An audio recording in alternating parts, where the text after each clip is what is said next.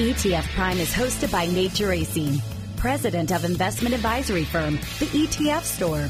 This program is for informational purposes only and does not constitute investment advice. Investing in ETFs involves risk, including potential loss of principal. Any past performance figures discussed are not necessarily indicative of future results. The ETF Store is not affiliated with VettaFi or any of its affiliates. VettaFi's participation in this program should not be construed as an endorsement or indication by VettaFi of the value of any ETF Store product or service. Visit ETFstore.com for more information. How can investors access innovative companies? One way is through Invesco's Innovation Suite. It offers access to the world's most groundbreaking companies that have demonstrated a strong commitment to innovation through research and development, including patents. Invesco offers a variety of options across all sizes and types of innovative companies. Explore the possibilities at Invesco.com/innovation suite.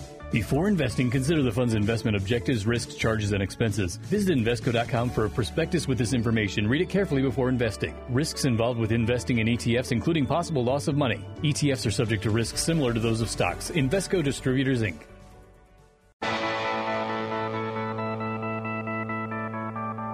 Now it's time for ETF Prime, where we discuss everything you need to know about exchange-traded funds and the world of investing.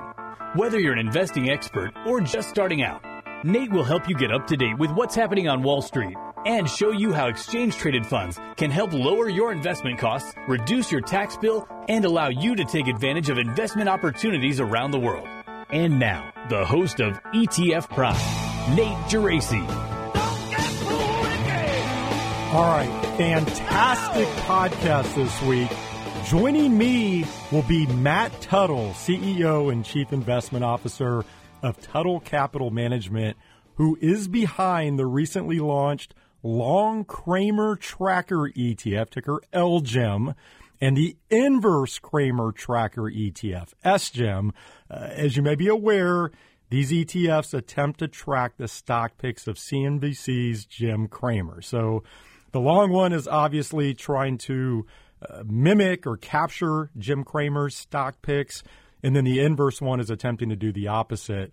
And we are going to get into everything here. I'm going to have Matt explain exactly how he's tracking Cramer's stock picks, which if you just pause and think about that for a moment, that particular job, it's certainly not for everyone.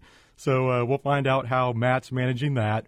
I'm also very curious to hear whether Matt ran into any issues trying to get these through the SEC or even with Jim Cramer himself. When you think about the intellectual property angle of using Cramer's name in these ETFs. So we'll talk about that. We'll obviously look at a few holdings in these ETFs. We'll discuss how Matt Tuttle might market these, whether he can use Jim Cramer's tweets and those sorts of things. Like I said, we're going to try to cover it all. Should be a great conversation. Also joining me this week will be Matt Hougan, Chief Investment Officer at Bitwise, who just today, they launched the Bitwise Bitcoin Strategy Optimum Yield ETF, ticker BITC.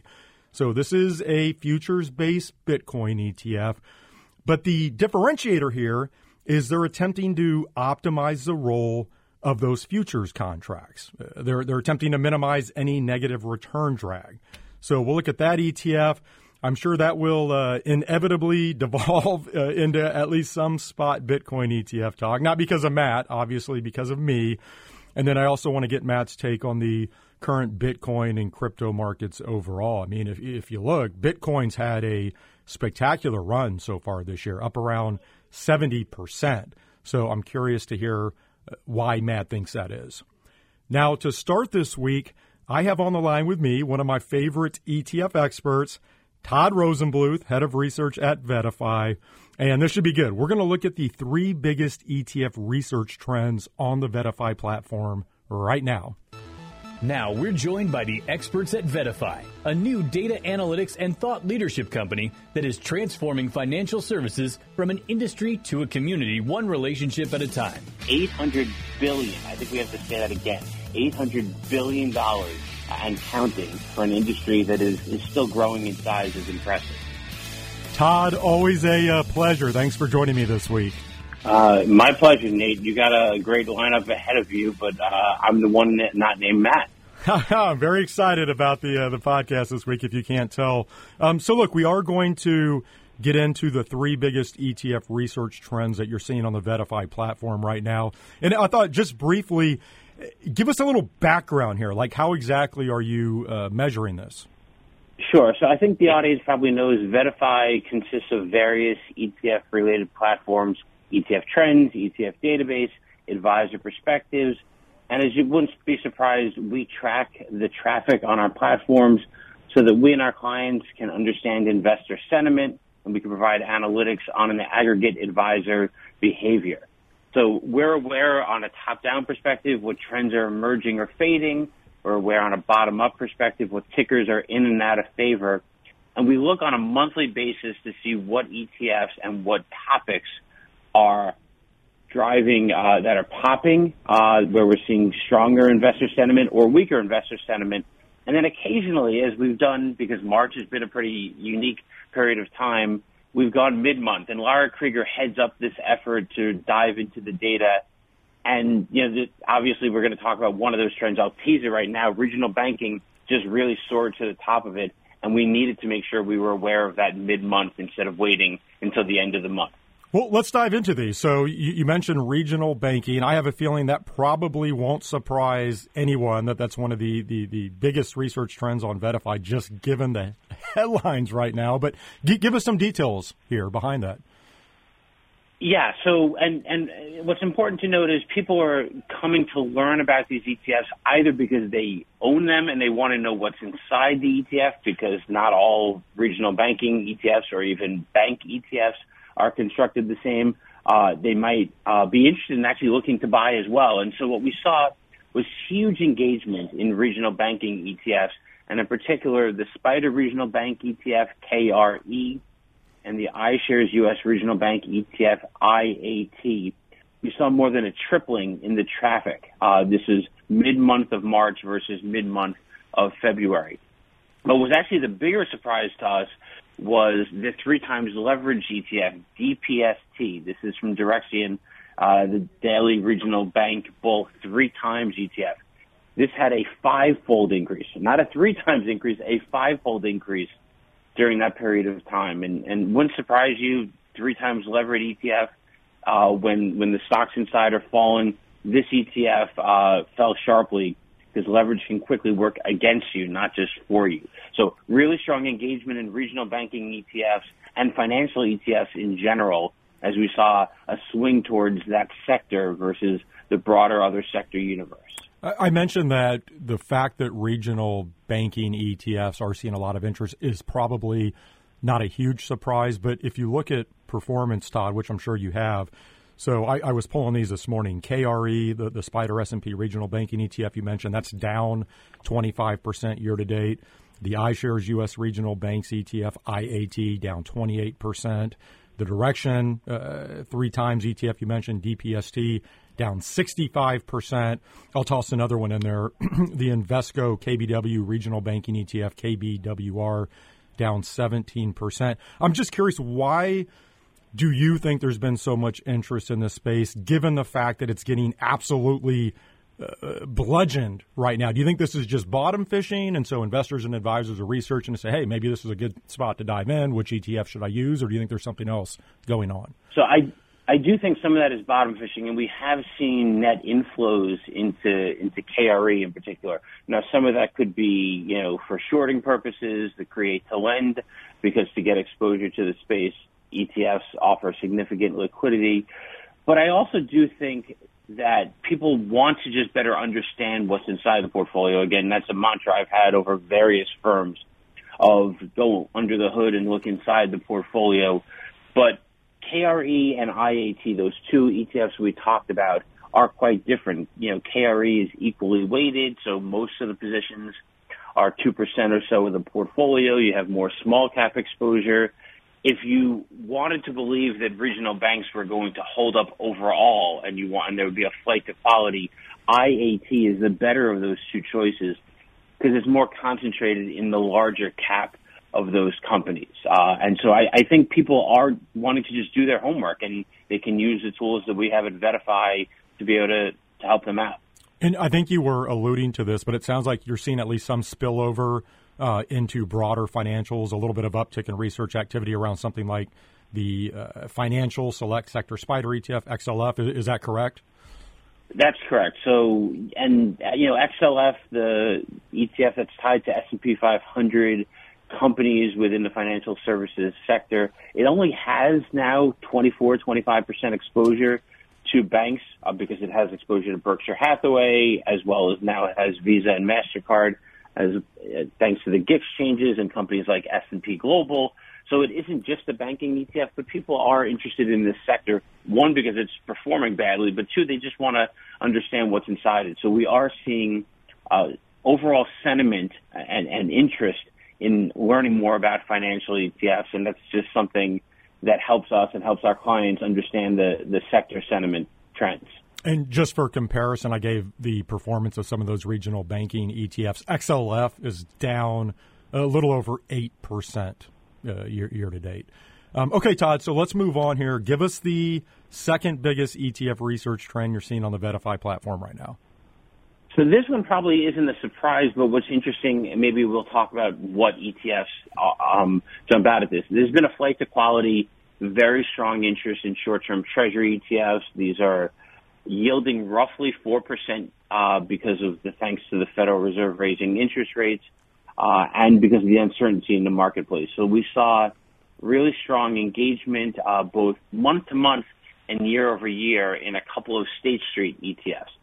So year-over-year, and Lara Krieger just put out a video on this morning, so folks should check that out on Twitter and I think other social platforms. The Spider Bloomberg 1 to 3 month T-bill ETF, BILL, it saw significant engagement, a five-fold increase year over year.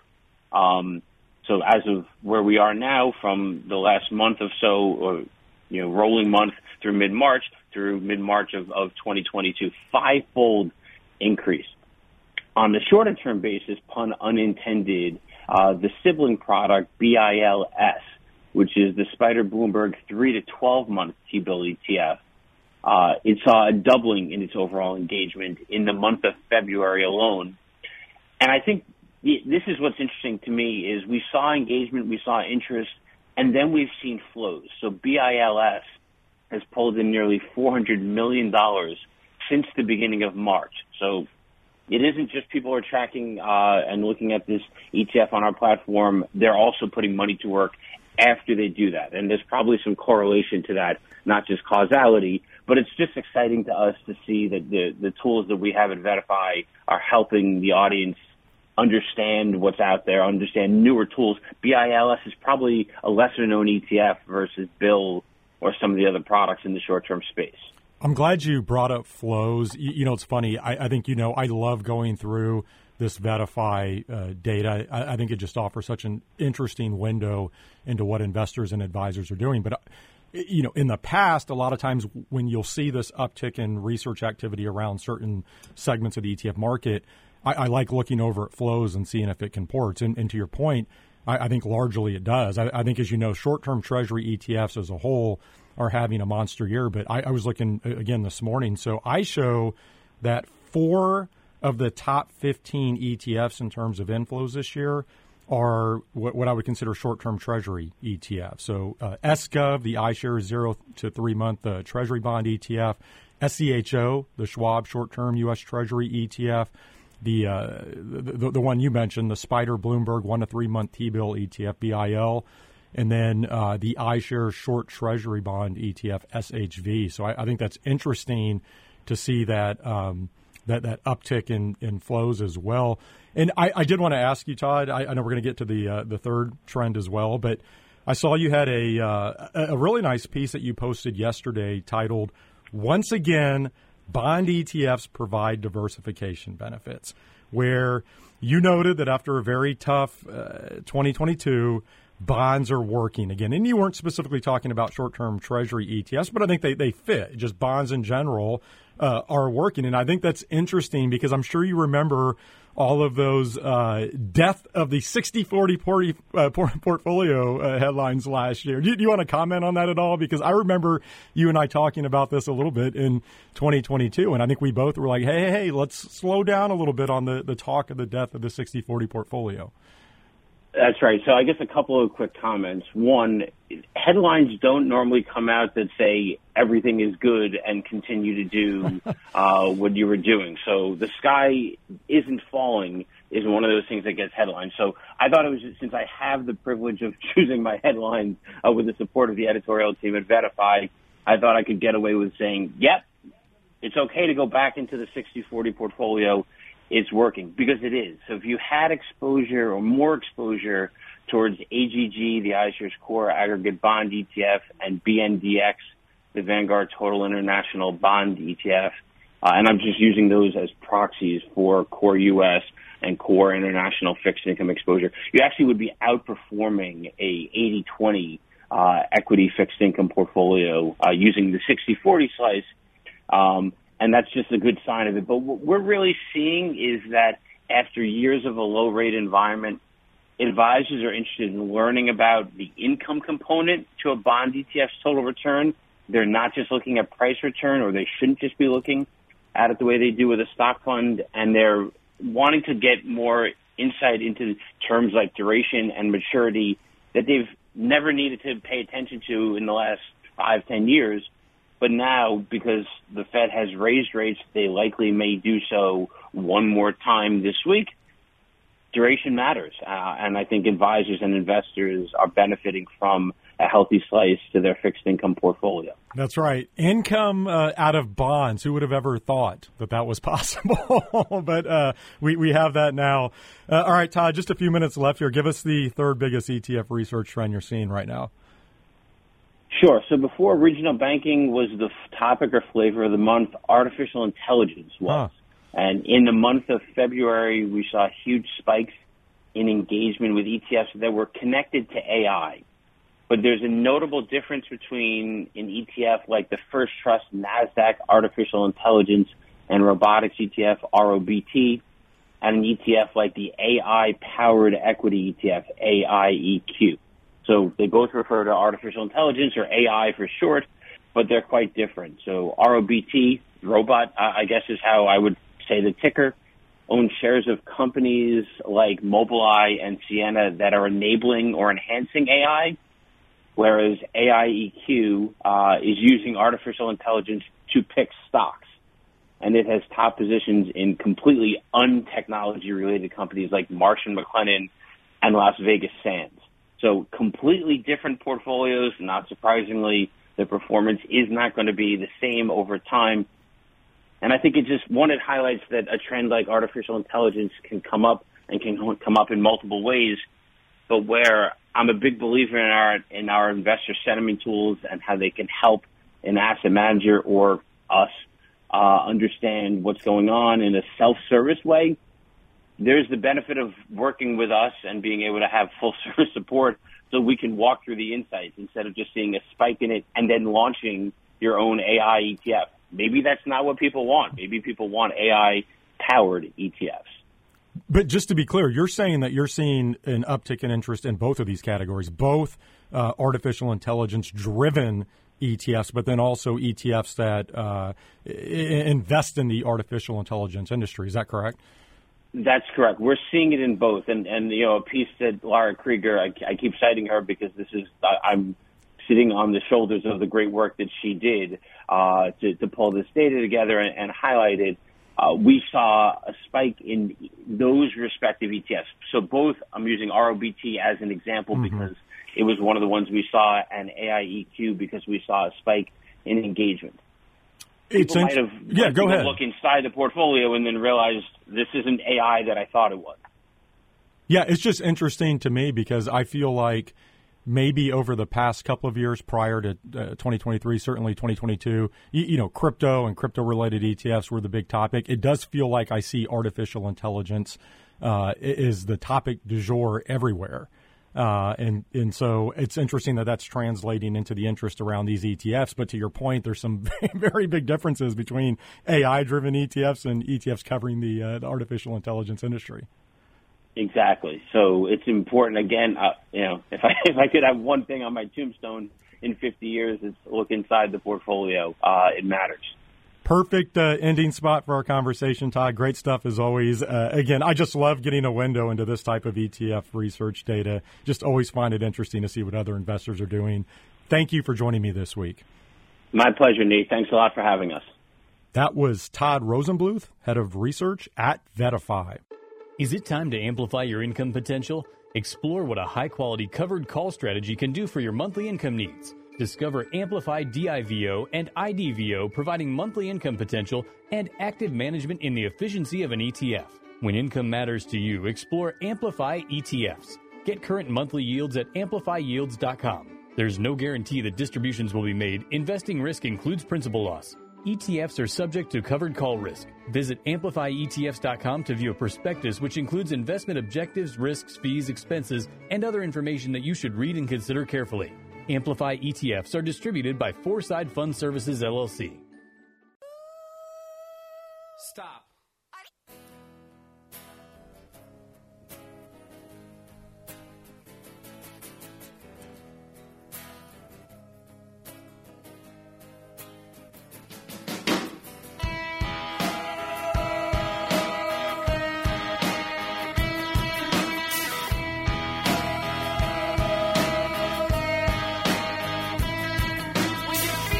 My next guest is Matt Tuttle, CEO and Chief Investment Officer of Tuttle Capital Management, who at the beginning of March, they launched the Long Cramer Tracker ETF, ticker LJIM, LJIM, and the Inverse Cramer Tracker ETF, SJIM. Of course, these attempt to track the stock picks of CNBC's Jim Cramer and then either follow them or do the exact opposite. And Matt is now joining me from Connecticut. Matt, always a pleasure. Welcome back to the podcast. Hey, yeah, thanks for having me back. All right, so as I think you know, I always love me a good backstory. And I feel like I saw the idea for these ETFs floated around on Twitter for quite a while, but obviously nobody brought these ETFs to market. So I'm very curious, when did this concept first appear on your radar, and what made you decide to ultimately bring these ETFs to fruition? Yeah, so, you know, in a general sense, it was actually a long time ago. You know, I've always kind of known that the consensus is wrong when it comes to the market. And, you know, and always kind of looking for a way to monetize that.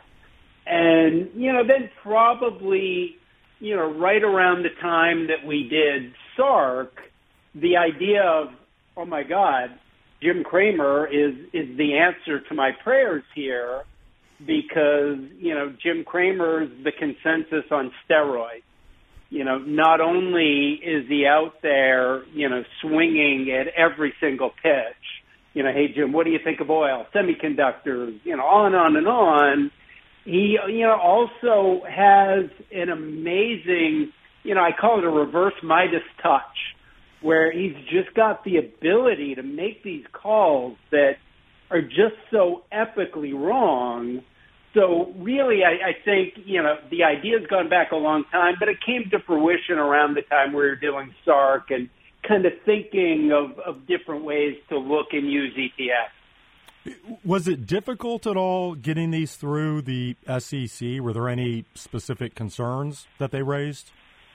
Yeah, you know, we're used to trying to get first-of-its-kind products through the SEC, and, you know, in cognizant that, you know, their role is going to be a little bit added scrutiny to things that haven't been done before.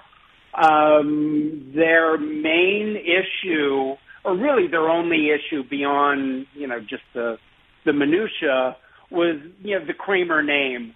And so what we did is we added tracker to the end of it, and that was fine. And actually, I like that better.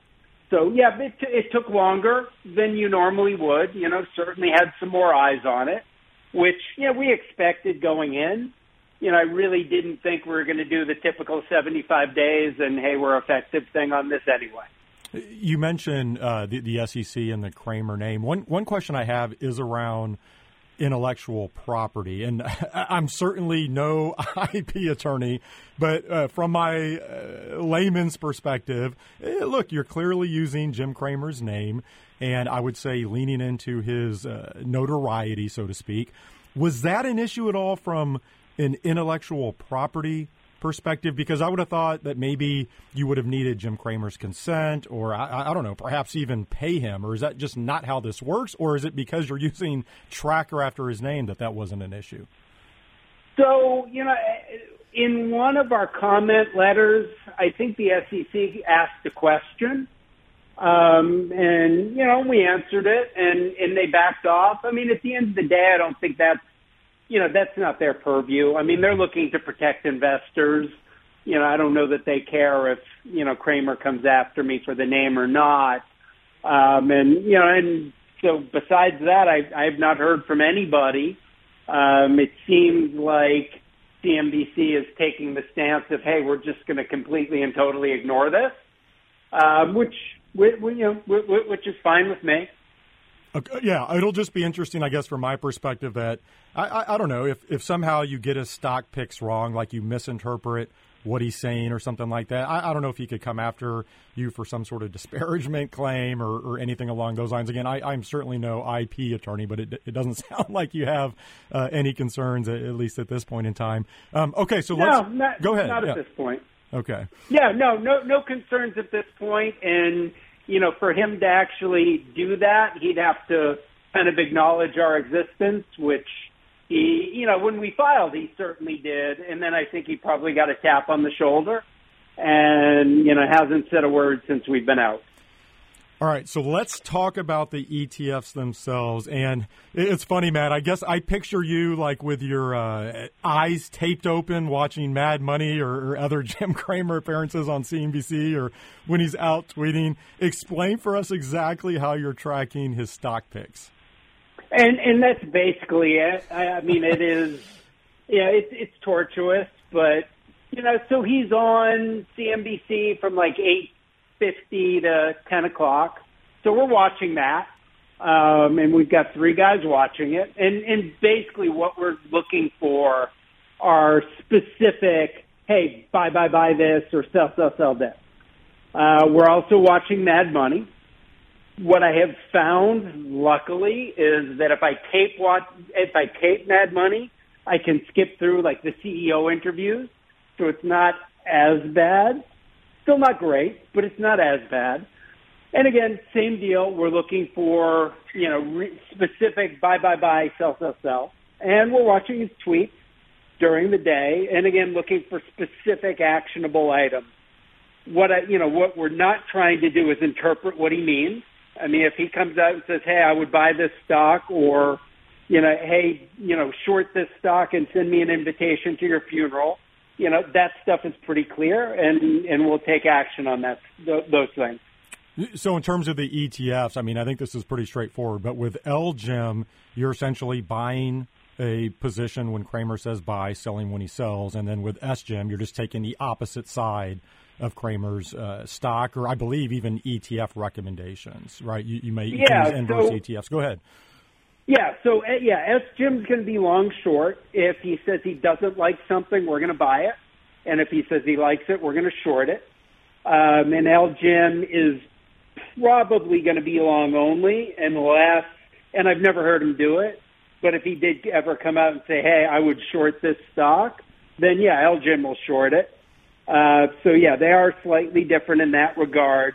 The sell discipline, though, you know, yeah, if he comes out and says, you know, switches a position, then, yeah, we would do whatever we needed to do accordingly. He tends not to do that. So, you know, what we're trying to do is keep this fresh. So as new recommendations come in, we'll typically lop off the older ones, unless it's like one of his legacy things. Like, I don't know that we'd ever, you know, get rid of things like NVIDIA and Meta and, you know, stuff like that he just fawns over every single day.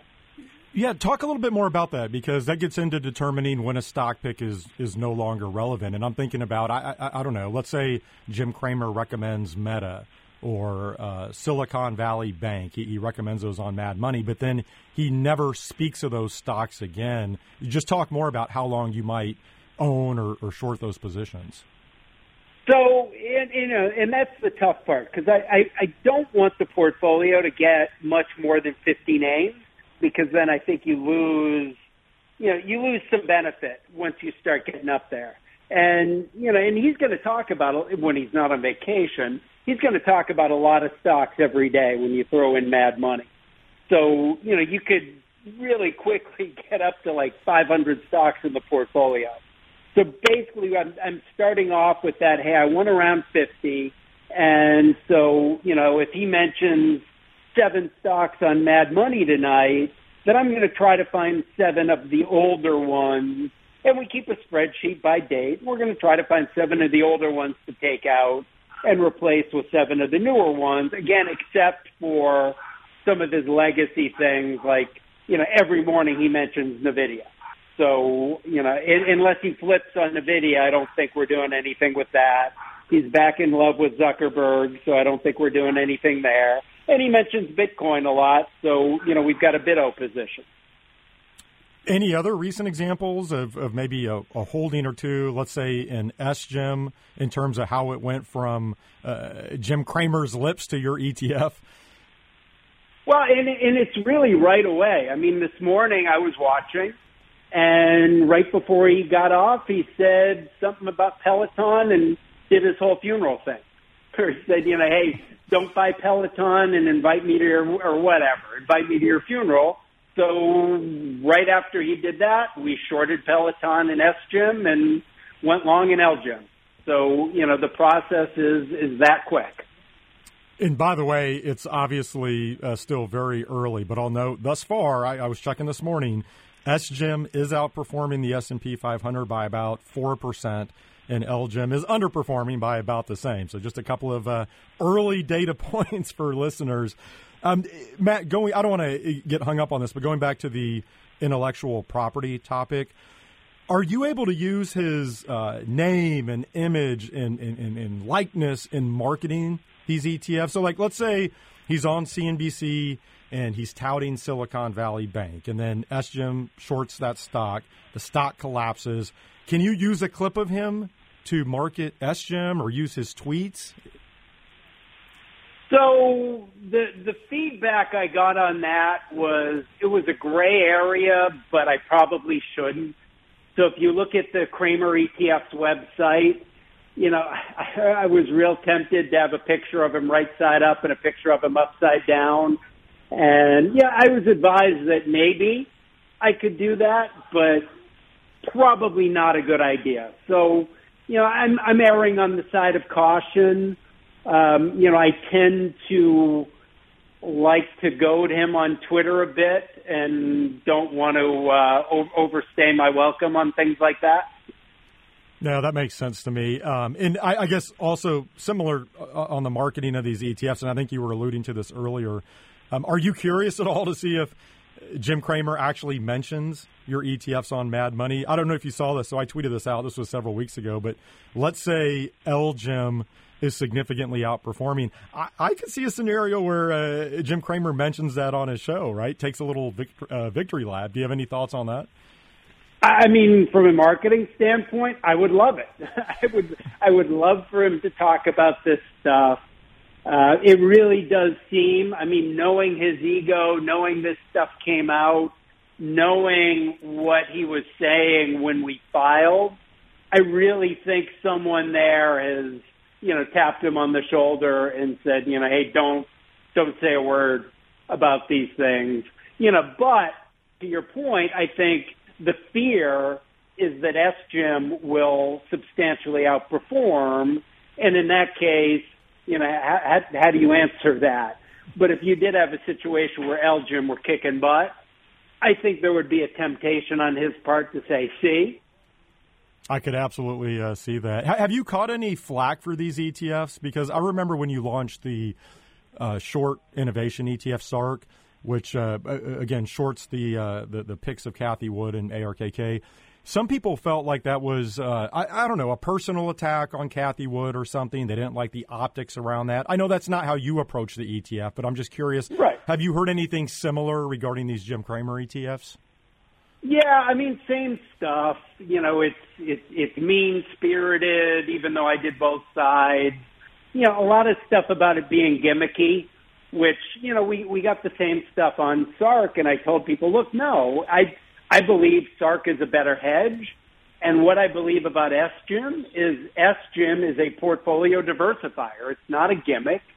You know, yeah, if you don't like Jim Cramer and, you know, want to put your money in, we get paid on AUM, that's great, but that's not, you know, we didn't build it for people who didn't like Jim or people who like Jim.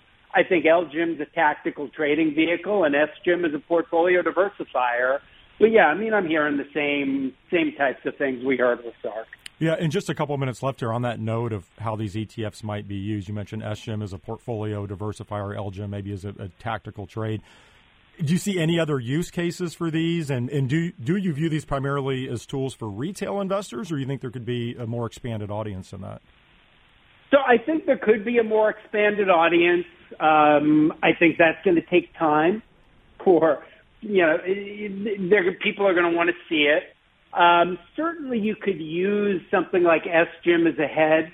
It's not going to be a perfect hedge because it's always going to have some, you know, or probably always going to have some part of the portfolio that's long. You know, so right now it's 65% or so net short. So if you were saying, hey, you know, the market's going to tank, I think there are better hedges.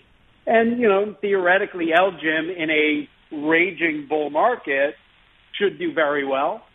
So, but, you know, to me, the main kind of my main ideas were, you know, SJIM is just going to be something entirely different.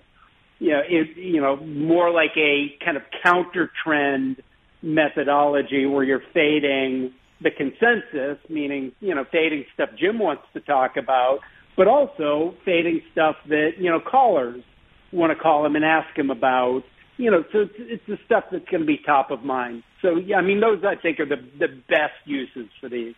Well, Matt, congratulations on the launch of these ETFs. I always say the ETF space never ceases to amaze me. You've been a big part of that over the past couple of years with some of the ideas you've brought to market, but very interested to continue tracking these ETFs. Best of luck to you, and thank you for joining me this week. All right. Thanks for having me. That was Matt Tuttle, CEO and Chief Investment Officer of Tuttle Capital Management. Own Bitcoin but also want income? There is a way to generate monthly income while you hold. Visit Simplify.us for information on the Simplify Bitcoin Income Strategy. Simplify Asset Management, Inc. is a registered investment advisor. Be sure to first consult with a qualified financial advisor. This information is not intended to provide investment advice.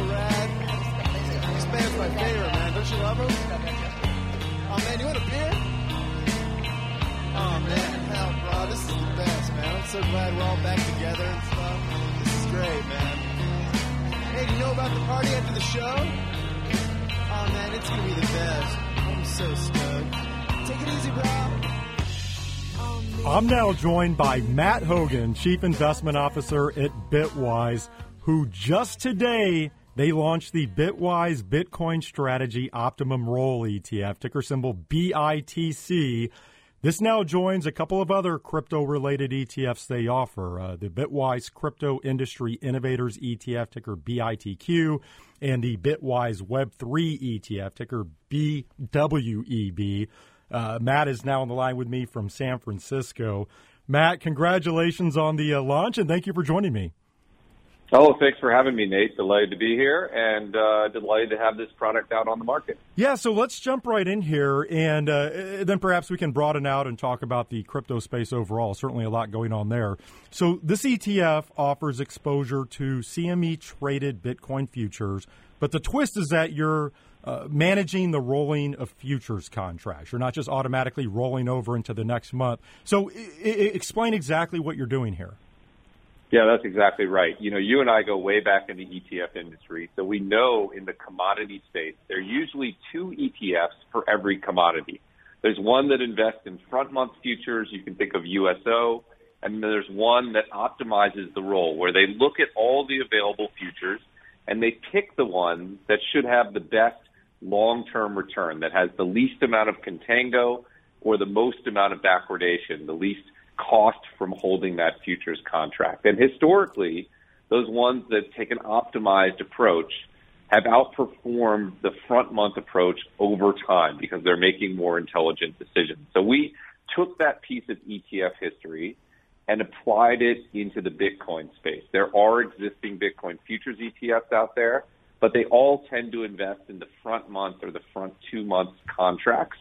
And we're taking this optimized roll approach, borrowed from academia, borrowed from ETF history, to design an ETF that's built for long-term investors as opposed to short-term traders. Regarding those other futures-based Bitcoin ETFs on the market, if you look at performance, I would say overall they've tracked the spot price of Bitcoin pretty darn well since they debuted in, October of 2021. Not perfectly, but I would say pretty good. And I don't want to get too far into the weeds here, but I am curious as to what sort of opportunities you think could present themselves in the Bitcoin futures curve that would allow you to improve upon that performance. Because, Matt, I'll tell you, I mean, I've talked to some of those other issuers, and I think they would argue that roll costs are a bit overrated. Now, perhaps that's because, you know, a lot of people sort of took jabs at these ETFs versus a spot product when they first came out. But I think their argument would be that the Bitcoin futures market has matured, it's become more efficient, that there's no storage costs for Bitcoin, so that the roll cost shouldn't be overly consequential. So I'm just curious, how do you view the opportunity here in terms of managing that roll? Yeah, first of all, I should say that those are great products, and we think they do a great job for people who are looking to trade Bitcoin in an ETF wrapper. They're really designed for that. It is the case that the level of contango in the Bitcoin market has been relatively small compared to historical averages since those ETFs launched. I think a lot of that has to do with the crushing bear market that Bitcoin went through last year. If you look outside of bear market periods, the Bitcoin futures market has historically traded in a relatively high state of contango, and there has been the opportunity to improve return by looking out the curve. Really, the promise we're making to investors here is, you know, look, if the front month contract is the best available contract, we're going to be located in that contract just like other ETFs. But if we get into a situation like we had in 2020 or 2019 or even parts of this year where you can do better by being in an out month contract, we're going to go there instead. In other words, we're designed to be better than or equal to a front-month contract. That doesn't mean it will outperform all the time, but at least we're making that decision. So for someone who wants to buy Bitcoin exposure and hold it for a year, for 2 years, for 5 years, they don't have to worry about the shape of the Bitcoin futures curve. They'll know that the product is always looking for the best available opportunity. So besides BITC potentially being a longer or a better longer-term holding versus the other futures-based Bitcoin ETFs, which maybe are better tactical trading tools, are there any other points of comparison that you would highlight between BITC and the other futures-based Bitcoin ETFs on the market? Yeah, I think there are probably two other pieces. You know, one of the reasons we launched this is we work with, you know, well over 1,000 financial advisors who are allocating to crypto and client accounts. And one of the things they value, aside from just the products we offer, is the relationship with Bitwise.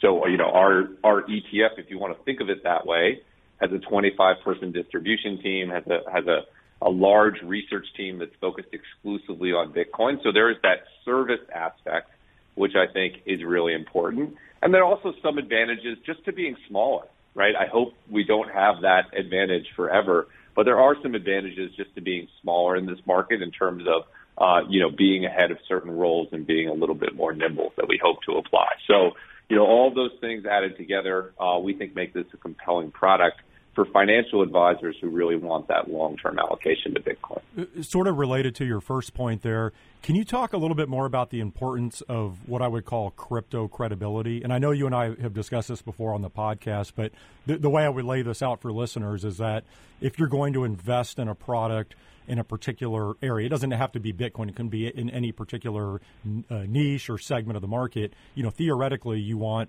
somebody who's an expert in that. And so I'm just curious, Matt, how you view, clearly Bitwise is positioned as an expert in crypto. How does that manifest itself versus maybe an issuer who they're in all sorts of things and they're not necessarily an expert in the crypto space? Does that make sense? Yeah.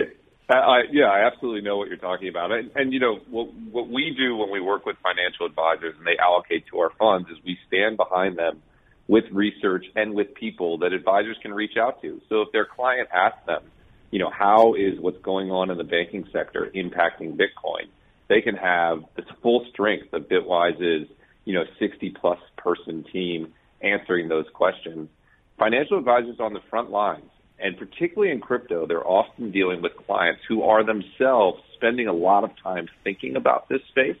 And so they need to have good answers if those clients have questions. And that's one of the things we try to do at Bitwise is supply those answers to our advisor clients and let them talk to their clients and come across as experts in the space.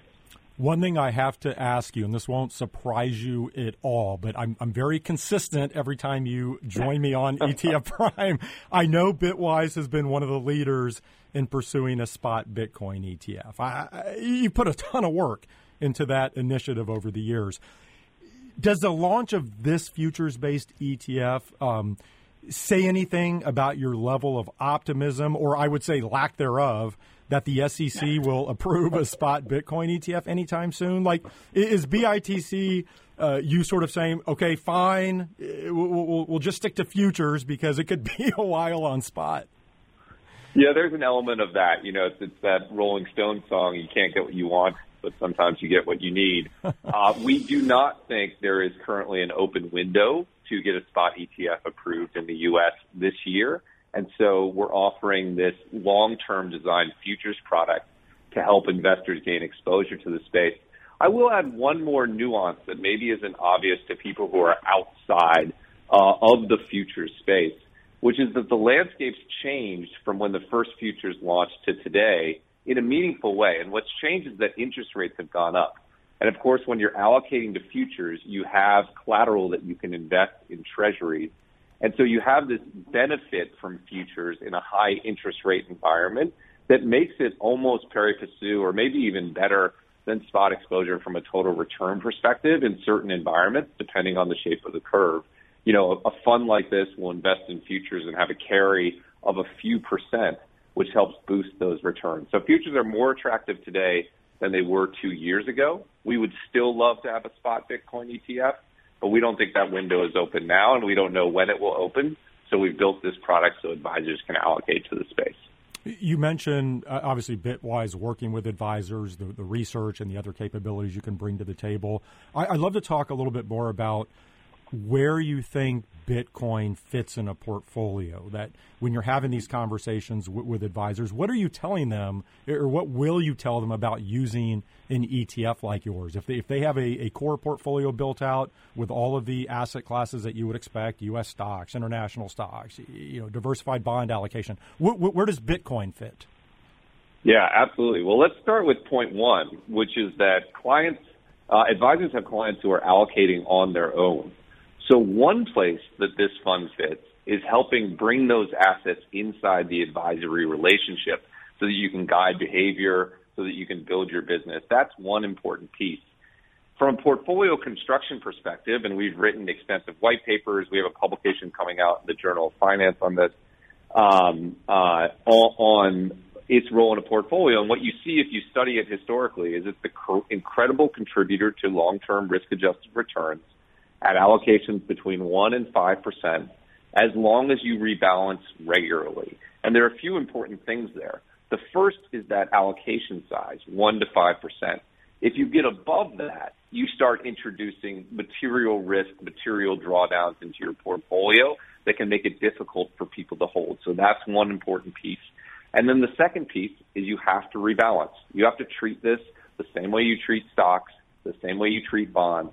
You have to rebalance so you capture the non-correlated benefit of having this kind of asset in your portfolio. So that's the answer. I like to tell people it's like cayenne pepper. A little bit in your food is fantastic, too much, and you won't be able to breathe. But a little bit does really go a long way here. I think that's perfectly said. I've said for a long time that if you are going to invest in a high volatility asset such as Bitcoin, it really comes down to those two things. It comes down to position sizing and it comes down to rebalancing. And if you're doing those two things properly, something like Bitcoin can be additive to a diversified portfolio. Matt, just a couple of minutes left here. Any thoughts on Bitcoin itself right now? You look, it's up, what, 70% year to date after obviously having a very difficult year last year. Is there anything that you're seeing right now in terms of specific drivers? Yeah, I think there are three things that we're seeing. You know, one, crypto has always been a cyclical market, 3 up years followed by 1 pullback year, 2011 to 2013, and a pullback in 2014, and so on. So from some perspective, we were due. We had 3 up years and then a big pullback last year, and so we've entered this new cycle for crypto. There's a lot of reasons for that, but that's one piece. Two, I do think the cracks we've seen in the traditional banking sector have opened people's minds to the potential value of an alternative system. Now, when I say that, people think that I'm saying people will throw fiat out the window and move exclusively to Bitcoin. That's not what I'm saying. What I'm saying is it shifts people's mindset. It widens the Overton window of what they can consider. And historically, during banking crises, crypto has done well. And the last piece, which we're really seeing at Bitwise, you know, a lot of investors tax loss harvested and left the market at the end of 2022, but their interest didn't go away. Crypto is still the best performing asset class in the world over the last 1, 3, 5, and 10 years. People want this in their portfolio. So we've seen meaningful institutional flows into the Bitcoin and crypto markets. I think when you put those three things together, the cyclicality, the cracks in the banking system, and continued institutional interest, you get an up 70% year. We think there's still upside to go, but there's also volatility ahead, so I wouldn't expect it to continue to go up 35% a month. But we do think we're in a new bull market cycle for Bitcoin and for crypto more broadly, and that's one of the reasons we brought the product to market today with BITC. What's amazing to me is how many times have we seen the obituary written on Bitcoin? And you think about all of the negative headlines over the past couple of years in crypto. We don't have to go through them all. I think, you know, most people know what they are. And here you look, Bitcoin is up almost 70% year to date. You know, that's not investment advice, but I think for somebody looking at this particular category, that has to get your attention because people keep writing it off, and it just, it's like a, I don't know, Matt, probably a bad analogy, a cockroach or something, but it's not dying, right? Yeah, I think that's absolutely right. You know, the amazing thing about being in the crypto market is that all you have to believe in order to be bullish on crypto going forward is that everything that's been happening for the last 12 years will continue to happen. The market will continue to grow. The number of wallets will continue to grow. The hash rate will continue to grow. Institutional adoption will continue to grow. Those trends have been in place for over a decade.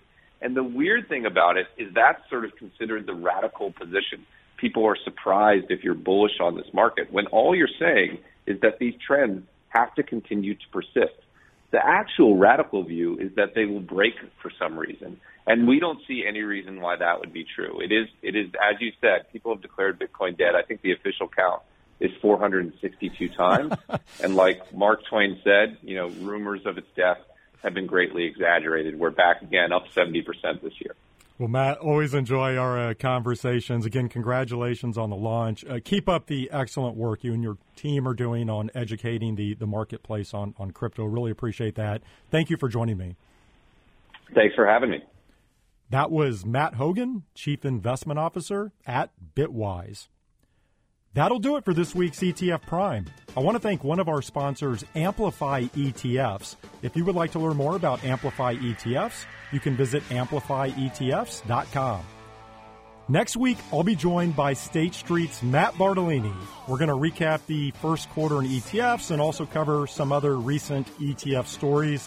And then Darren Scheringa, CEO of Asymmetric, is going to spotlight several of their ETFs.